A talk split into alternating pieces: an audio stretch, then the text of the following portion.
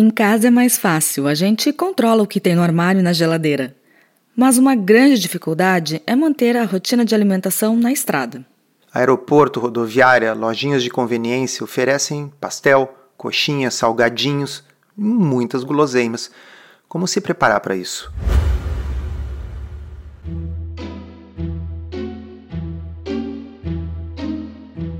Comida sem filtro. Saúde, low carb, estilo de vida, evidências científicas e, claro, nossas opiniões. Toda semana um episódio novo e gratuito para você. Comigo, Dr. Souto. E comigo, Sari Fontana. Para ser avisado a cada novo episódio e receber as referências bibliográficas no seu e-mail, cadastre-se em drsolto.com.br/podcast.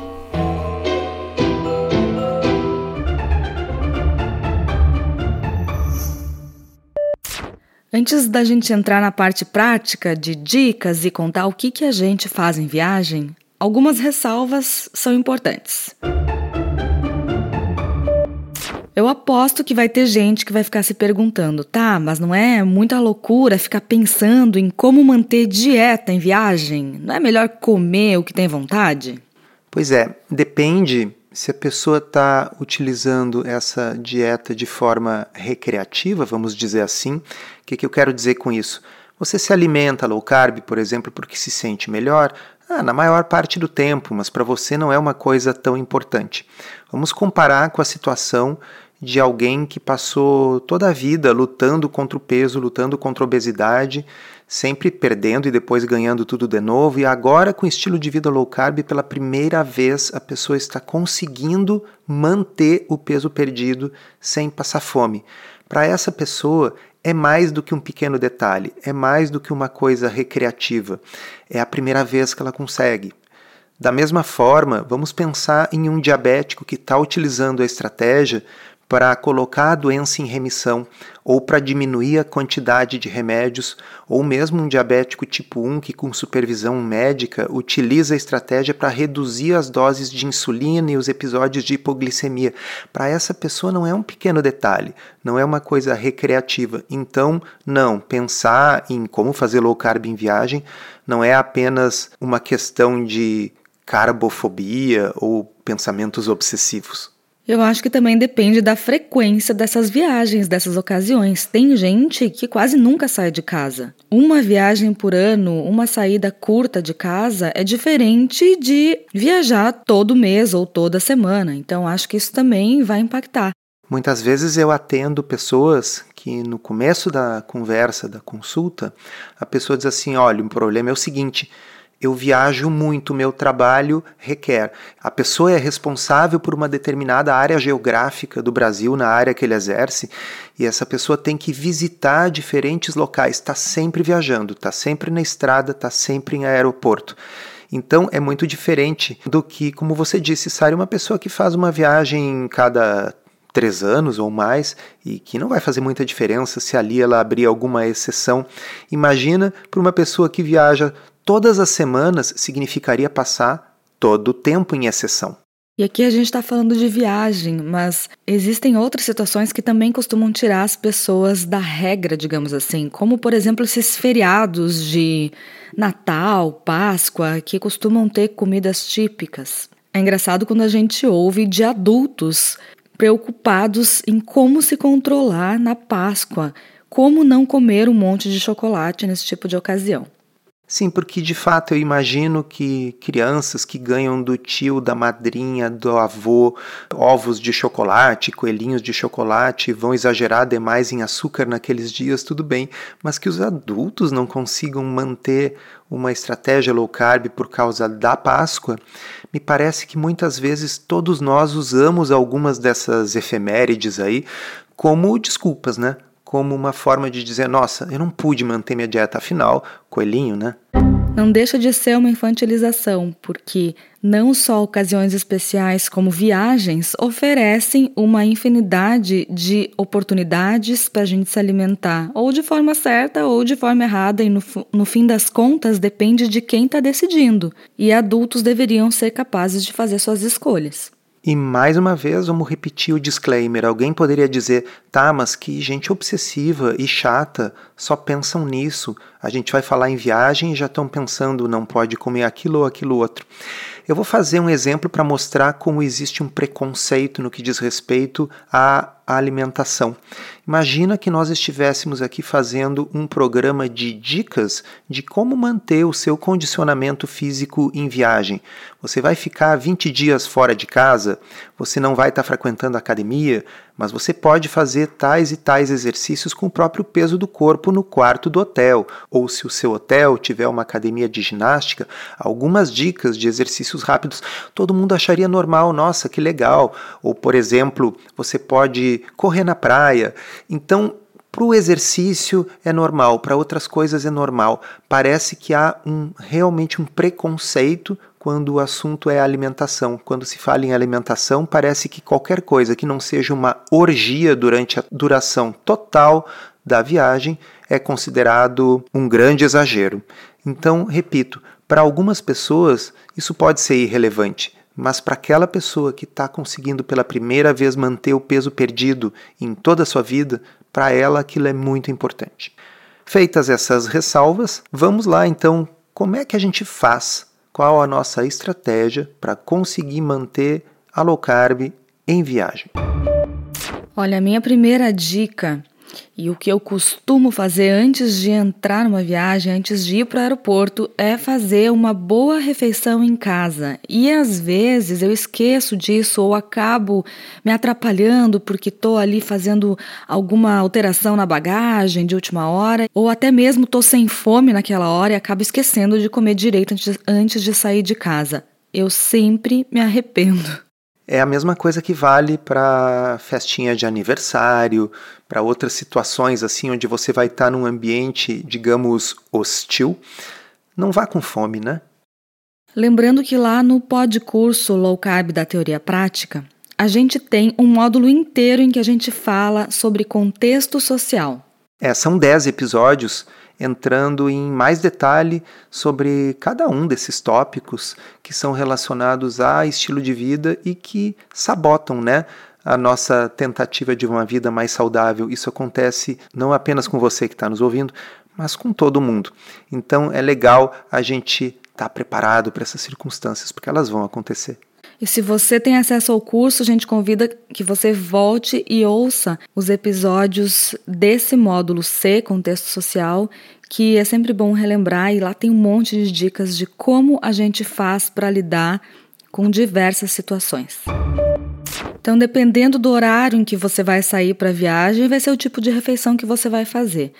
Mas é muito importante que essa refeição seja nutricionalmente densa, alguma coisa com comida de verdade, com ovos, com uma fonte de proteína de boa qualidade. Se for café da manhã e você não quiser comer isso, também pode ser um iogurte sem açúcar, com algumas frutinhas vermelhas, quem sabe sementes, se você gostar.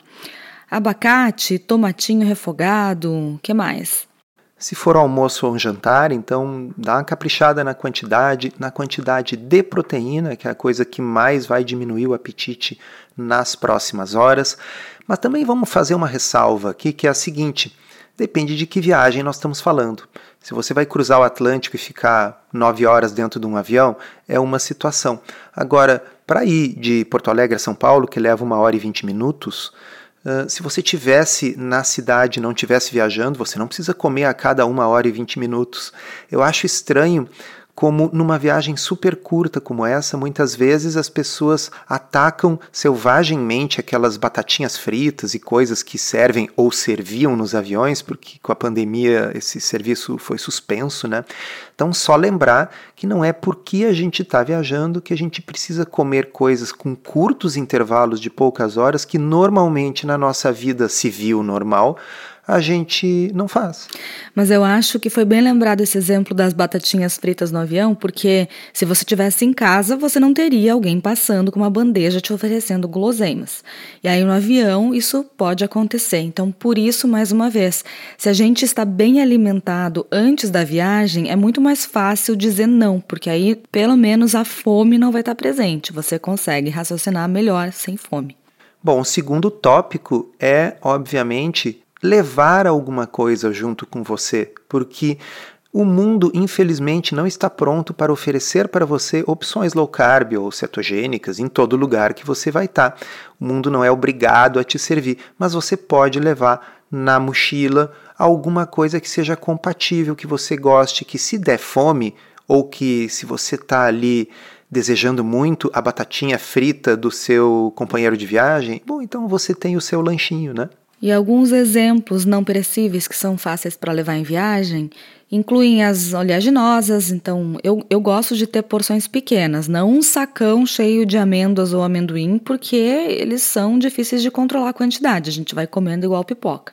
Então, porçõezinhas pequenas de cerca de 30 gramas para você conseguir ter ali numa hora dessas são bem interessantes. Outra coisa, pedacinhos de queijo ou aqueles chips de parmesão, sabe? Que são desidratados, esses também são fáceis de levar na bolsa ou na mochila. Tem também esses pequenos embutidos que são bite-sized, né? quer dizer, do tamanho possível de comer com uma mordida. Então é complicado você levar, sei lá, um salame que você vai precisar de uma faca para cortar mas existem esses embutidos pequenininhos industrializados. Sim, eu sei são embutidos. Sim, eu sei são industrializados. E eu não estou propondo que você viva disso, mas na viagem pode ser melhor do que a também industrializada batata Pringles. Dependendo de quanto tempo você for ficar fora de casa, dá para levar num potinho rolinhos de presunto e queijo, que eu acho que são bastante úteis para tirar a fome ou a vontade de mastigar fora de hora. Uma coisa que a gente tem feito nos últimos tempos é levar potinhos com whey. Sim, whey.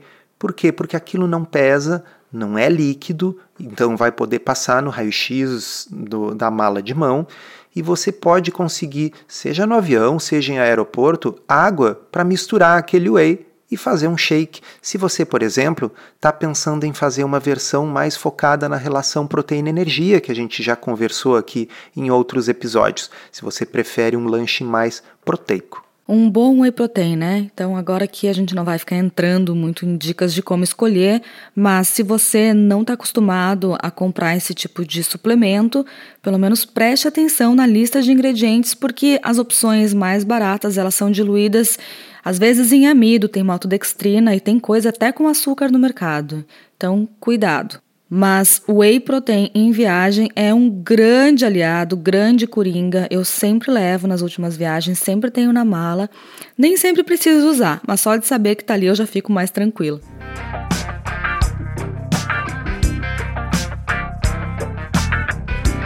E você que está nos ouvindo, gosta de café? Curte um cafezinho?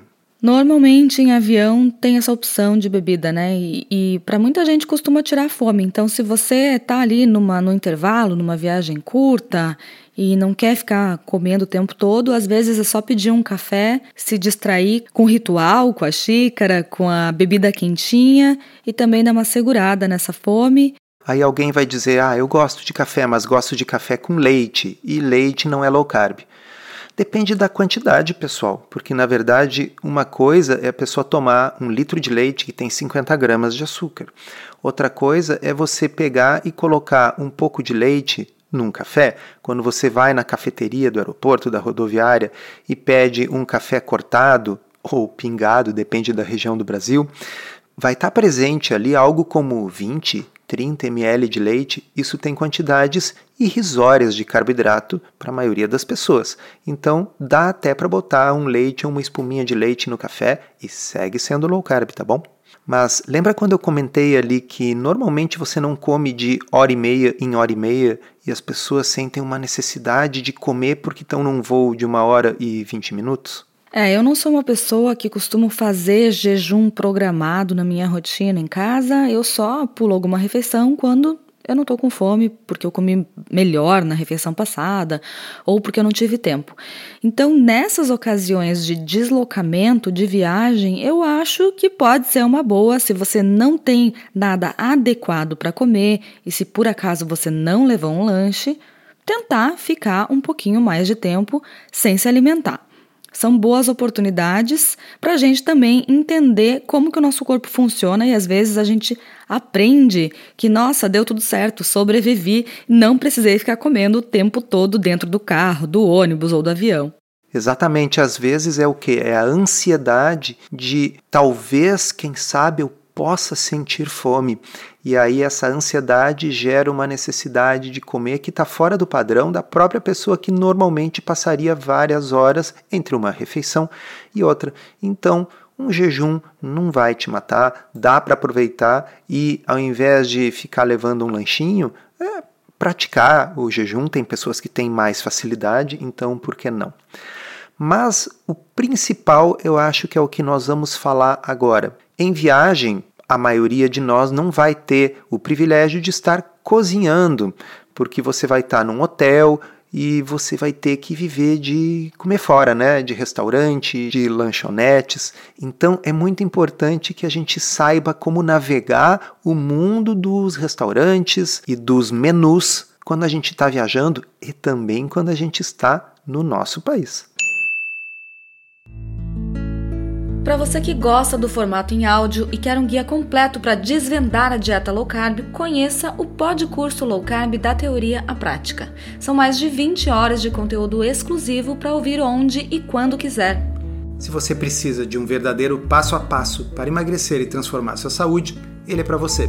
Chega de dúvidas e frustração. Agora é hora de ver resultados. Vem com a gente aprender tudo sobre low carb da teoria à prática. Acesse drsolto.com.br barra podcurso.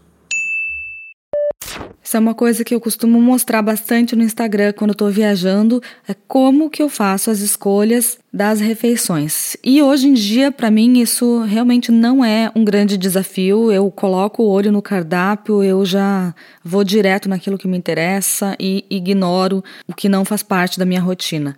Isso é treino, gente, é treino. A gente vai fazendo uma vez, duas vezes e quando a gente percebe, já virou um hábito, já fica piloto automático.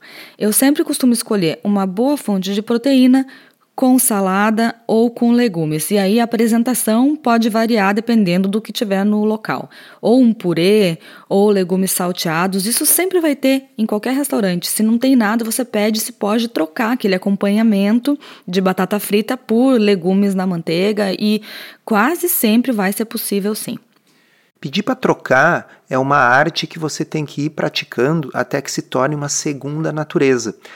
Hoje, 2022, existe toda uma cultura de respeito pela diversidade dos clientes.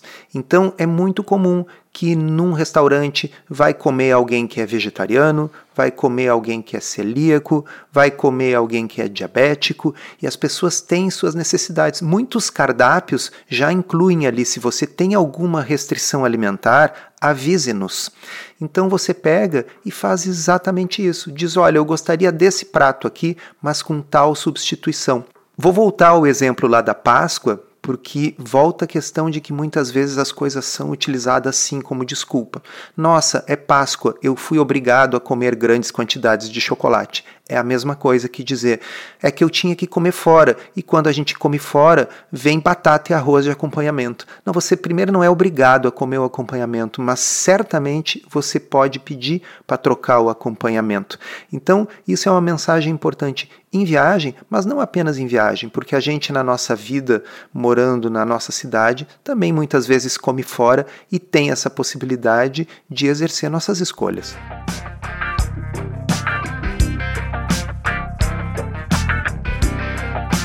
Eu acho muito mais fácil resistir quando não vem no meu prato do que quando tá ali e eu preciso com os talheres separar o que eu quero ou não comer. Então é melhor mesmo negociar antes com o garçom e fazer essa escolha. Uma outra dica muito simples é quando você se vê sem opção e precisa ir para uma lanchonete, mesmo fast food, qualquer hambúrguer dá para pedir sem o pão ou você vai facilmente tirar o pão e comer tudo que tem dentro vai ser low carb. Não é assim a comida mais saudável do universo, mas no fim das contas quebra um galho, mata a fome e costuma ser mais barato do que qualquer restaurante chique. Dá para fazer tranquilamente, dá para fazer em qualquer lugar do mundo. Nos Estados Unidos, por exemplo, Muitos destes restaurantes de fast food já têm no cardápio as opções sem o pão, mas todos eles entendem se você pedir sem o pão. Também nos restaurantes de fast food mexicano, que são muito comuns nos Estados Unidos, você pode pedir o bowl, que é aquela bandejinha onde você vai escolhendo ali o que quer colocar dentro, e aí é muito fácil, né, pessoal? Bota vários tipos de saladas e legumes, escolhe a proteína, pode até escolher duas, tem gente que gosta das carnitas misturado com o frango e manda botar um guacamole por cima, você vai ter uma refeição que é low carb, que é nutricionalmente densa e que vai deixar você saciado por muitas horas gastando poucos dólares. Já que você falou em Estados Unidos, lá como os pratos costumam ser bem generosos, muito bem servidos, uma coisa que eu faço bastante e dá certo lá é pedir uma salada com alguma proteína. Gosto bastante da Cobb Salad, que é aquela que tem ovo, tem frango, bacon, tem abacate. É uma salada bem tradicional, tem em qualquer restaurante e é naturalmente baixa em carboidrato, bastante nutritiva. É, a gente fala de salada e para quem é brasileiro você imagina alface e tomate. Mas nós estamos falando de saladas que são uma refeição completa, acreditem.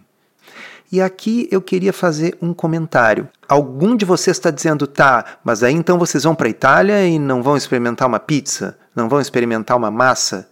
E aí, Sari, o que, que a gente diz? Não vejo problema nenhum em experimentar alguma coisa que seja da culinária local, seja lá em, em, qual lugar você esteja. Eu acho que faz parte de viajar, faz parte da experiência também experimentar. Mas tudo vai depender de quem é essa pessoa, de como ela lida com essas experiências, de que momento que ela está vivendo, de quanto tempo ela vai ficar viajando. Será que isso vai ser apenas uma janela que ela vai conseguir abrir e fechar, ou será que vai ser gatilho para uma série de descontrole? Então é difícil a gente falar aqui de uma regra geral. Não tem problema nenhum fazer uma exceção, desde que ela seja mesmo tratada como uma exceção. Concordo e penso assim: quando você viaja para um país como falei na Itália, porque é o que as pessoas normalmente mencionam, mas seja que país for, vai ter alguma culinária diferente própria que você vai querer experimentar. Mas comer não é o único motivo da viagem. Você está viajando para conhecer lugares novos, você está viajando para conhecer os museus, as paisagens, para conhecer outras pessoas ou viajando com uma pessoa que você gosta, tem muito mais do que só e exclusivamente a comida. Então, comer uma pizza na Itália não significa que eu tenha que comer pizza na Itália duas vezes por dia por 14 dias é essa questão do descontrole. Se uma pessoa vai para Gramado, na Serra Gaúcha, ela não precisa comer chocolate o dia inteiro, porque lá tem fábricas de chocolate artesanal. Não pode ser uma desculpa para o descontrole Imagina que nós estivéssemos falando sobre bebida, então quando você vai tirar umas férias, você começa a beber desde a hora que acorda até a hora que vai dormir, porque está num resort que tem bebida. A gente tem que ter a medida das coisas certamente viajar sem comer pizza três vezes por dia não significa fazer uma viagem sem graça, porque onde você vive você também poderia comer pizza três vezes por dia, mas você não faz isso. E ainda falando em viagens de avião, lembrar que em viagens mais longas são servidas refeições.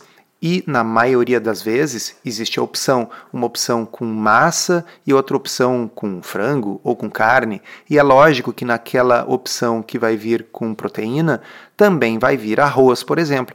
Você não é obrigado a comer o arroz e não é obrigado a comer o pãozinho e o pudim que vem junto. Você sempre tem a opção de exercer suas escolhas, e aí é uma dessas situações em que estar preparado ajuda, porque se você comer só a proteína da refeição do avião, é pouquinha coisa. Mas você tem mais coisas na mochila, você trouxe umas castanhas, você trouxe um whey. Então, tá preparado faz toda a diferença. Encerramos assim esse episódio do Comida Sem Filtro, que foi idealizado, roteirizado e produzido por nós. Se você gostou, divulgue para os seus amigos e inscreva-se na sua plataforma preferida para não perder nenhum episódio. As informações contidas neste podcast são apenas para fins informativos e podem não ser apropriadas ou aplicáveis às suas circunstâncias individuais. Este podcast não fornece aconselhamento médico ou profissional e não substitui a consulta com um médico e ou nutricionista. Não use este podcast para diagnóstico ou tratamento médico. Qualquer sugestão é apenas uma recomendação geral, que não é específica para qualquer pessoa ou doença em particular.